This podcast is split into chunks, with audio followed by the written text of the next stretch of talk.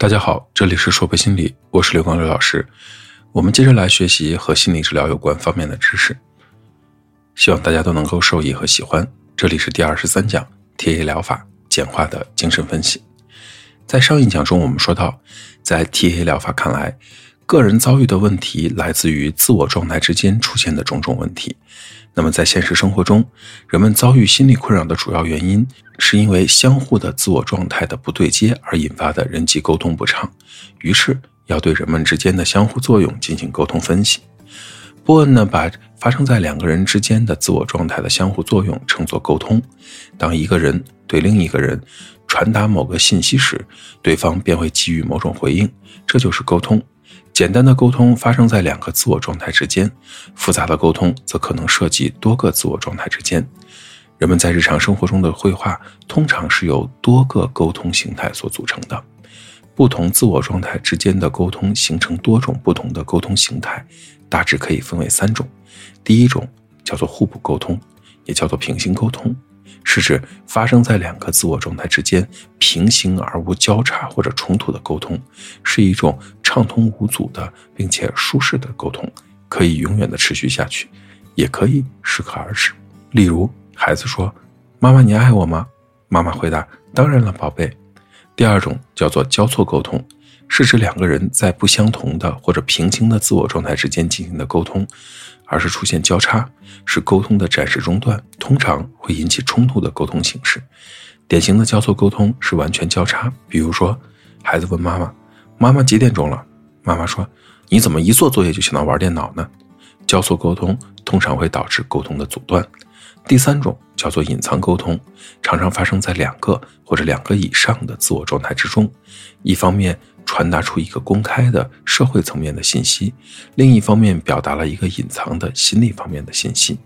在隐藏沟通中，社会层面的信息通常是通过语言来表达，简单明了，而心理层面的信息则通常是以语音、语调、手势、姿势和脸部表情等非言语信息表达出来，也就是说你得学会看明白弦外之音。接着我们来说一个故事。一个漂亮可爱的小男孩被一个满脸奸笑的高大强壮的男人劫持，囚禁在一间狭小的房子里。男人正在打电话给孩子的母亲索要50万的赎金，说如果不给的话就要把孩子撕票。男孩子看上去正在接受折磨，因为男孩子的母亲没有接受条件，绑匪便将男孩子拖上山顶，威胁男孩子的母亲说，如果不在规定的时间内带钱赶到，就要去山涧找孩子的尸体吧。千钧一发之际，一队全副武装的警察赶到，制服了绑匪，男孩子逃离了可怕的命运。在这个故事里，转换发生在小男孩被解救的那个时候，小男孩说，你真是多此一举，我们正在拍电影呢。在这个故事中有三个人物，刚开始的迫害者，那位高大强壮的男人，受害者是那名漂亮可爱的小男孩，而在前半段中，故事的拯救者是孩子的妈妈。随着剧情的发展，故事发生了反转，让故事中的人物命运也发生了变化。其实这样的喜剧三角形在生活中也是常见的，你可能在你遇到的问题中既是受害者，也可能是拯救者，还有可能是迫害者。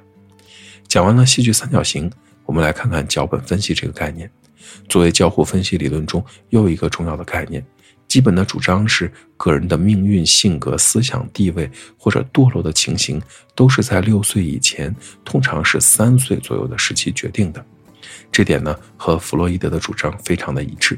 在波恩看来，脚本也就是童年所做的决定为基础的生活计划，这些计划的形成来自于父母的深刻影响，但孩子并不是被动的接受者，相反，他们为自己的经验做结论，试图从不同的角度寻找世界和个人存在的富有意义的关联。由此，在某种意义上，脚本又可以成为生存策略。在波恩看来，孩子的成长很大程度上受制于他的脚本结构。他曾在自己的书里讲到一个例子，一位母亲对他的孩子们说，你们最后全部都会去到精神病院。结果，女儿们成了病人，儿子们都成了精神科医生。同样，当一个母亲总是不断地对孩子说，你绝对不可以这样的话，经过无数次的重复，孩子就可能将它印刻在心里，成为终身的禁止信息。在波恩看来，禁止信息接受过多的孩子在未来的成人生活中成功的少，即使有也很难体验到成功的乐趣。如果一个孩子从小受到过很多恶意的捉弄、轻视、讽刺、挖苦甚至诋毁，例如你看我说你什么事都会弄得乱七八糟吧，那么孩子长大之后就容易成为一个自惭形秽的人，缺少自信，常常感觉自己不如别人。如果父母给予了孩子更多应该怎样不应该怎样的信息，比如不要乱动东西，要尽量的避免危险，那么孩子在日常生活中就会按照应该怎样不应该怎样来生活，拘谨而束缚。一旦有了某种可能，命运被原来的脚本改写。举个例子来说，报纸上的某版报道说了，王子勋在，当然这个王子勋是化名啊，王子勋在某领导岗位上兢兢业业地工作了30年，深受好评，却在即将离任的时候收受贿赂20万，晚节不保。一个人可以许多年生活在应该的脚本里，但最终却会被原本的脚本所降服。最后我们来看 TA 疗法最后的一个重要的观点，生活定位。 TA 疗法认为呢， TA 理论家认为，每个人在生活中都会展现出对生活的定位，这是个人与他人交往的主要方式，也是交往时所采取的心理地位。这种早年生活中形成的人生观往往与人共伴一生，除非有重大的变故，否则不会轻易改变，因此它被叫做生活定位。生活定位是一个人占支配地位的交互作用方式，但不是唯一的，在实际的交互作用中，其他的立场也会不时地表现出来。人们在交往中所采取的生活定位源于人们如何看待自己和看待他人，对自己肯定或者否定的看法，以及对别人肯定或者否定的看法，构成了4种生活定位：我好你不好，我不好你好，我不好你也不好，和我好你也好的4种生活定位。那种我好你不好容易鹤立鸡群，我不好你好呢，容易恶心自己成全别人，我不好你也不好意味着我觉得自己糟透了，也觉得你不是什么好东西，而只有觉得我挺好的，你们也不错。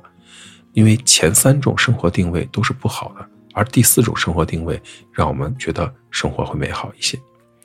当我们认为自己好他人不好的时候，我们往往容易看到他人的缺点，或者倾向于将他人的缺点和不足扩大，形成偏见，严重的时候呢，还会妄自菲薄。当我们认为他人好我们自己不好的时候，我们往往容易夸大别人的优势，看不到自己的长处，严重时呢，会自惭形秽。当我们以消极的观点看待别人和自己时，我们会觉得生活缺少色彩，世界阴暗一团。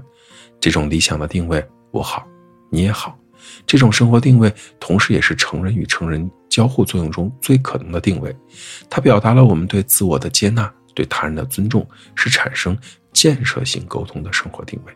沟通的双方可以积极地面对有益的冲突，正视分歧并从中成长。 TA 治疗的目标正在于帮助个人无论在哪样的生活定位中学习改进自己的人际交往互动，努力地达到理想的生活定位。至于在 TA 疗法中常用的8个治疗方法和4个治疗阶段，在这里我们就不展开讲了，有兴趣的下去可以找一些相关的资料。 TA 学派呢，帮助在提升人类的心理中做出了积极的贡献，它充分地吸收了精神分析学派关于人格理论，以简单明了、逻辑清晰、易于了解的方式来解读人格，并且在治疗的过程中注重此时此地的感受和经验，让来访者感觉到意义的存在。与精神分析相比， TA 方法实在，既省时又省心。 TA 疗法给人们一种有价值的哲学观念，是认为人是自己行为的担当者。这一理论基础的确立，把人从被动的机制中拉出来，正视并积极地面对自己的生活。这一基础同时也吻合了整个心理治疗领域中助人自助的共同理念。TA 呢，试图以简单易懂的方式来解释人类的心理现象，提供对于发生在个体自身和人与人之间的事情的一种了解，希望人们可以为发生在人类之间的复杂心理关联产生理解，于是创造出容易沟通的心理学语言，为不同知识背景的人提供了机会。人们可以将 TA 的理论运用在自己和他人的关系之中，并在需要的时候采取积极的行动。从方法和技术层面，TA 强调短程治疗与有效保障值得推崇。任何的一个来访者都在心里期待治疗能够在最短的时间内完成，不仅从经济的角度考虑，也是从痛苦承受的角度。 TA 治疗属于短程治疗的一种，尽管也有少数的时候是例外。时间在 TA 治疗中是最重要的一环，通常呢，在合约中就会商定好。由于有时间的限制， TA 治疗对效率的要求显得更重要。TA 治疗师会仔细地描绘许多经过规划的技术和方法，治疗应该如何处理，应用哪一种技术，什么时候运用。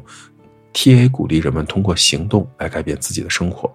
作为以自我为基础的治疗， TA 对于自我的强调在帮助人们客观理性生活的同时，忽视了人类的潜意识心理层面，而实际上这是一个非常重要的领域。许多的心理问题被压抑到潜意识层面，忽视潜意识层面对人的深层次的心理把握就会显得偏颇了。这一讲的内容到这里就结束了，希望大家喜欢。如果你很喜欢关于心理治疗方面的心理学知识，请您持续的关注我们。这里是说背心理，我是刘老师。虽然我们只是心理学界的一棵小树苗，但是我们努力做到我们的最好，用真诚的态度，客观专业的方式，向每一个愿意关注我们的人分享一切你想知道而我们又恰好了解的心理学知识。请记得，不管你在哪里，世界和我陪伴着你。再见。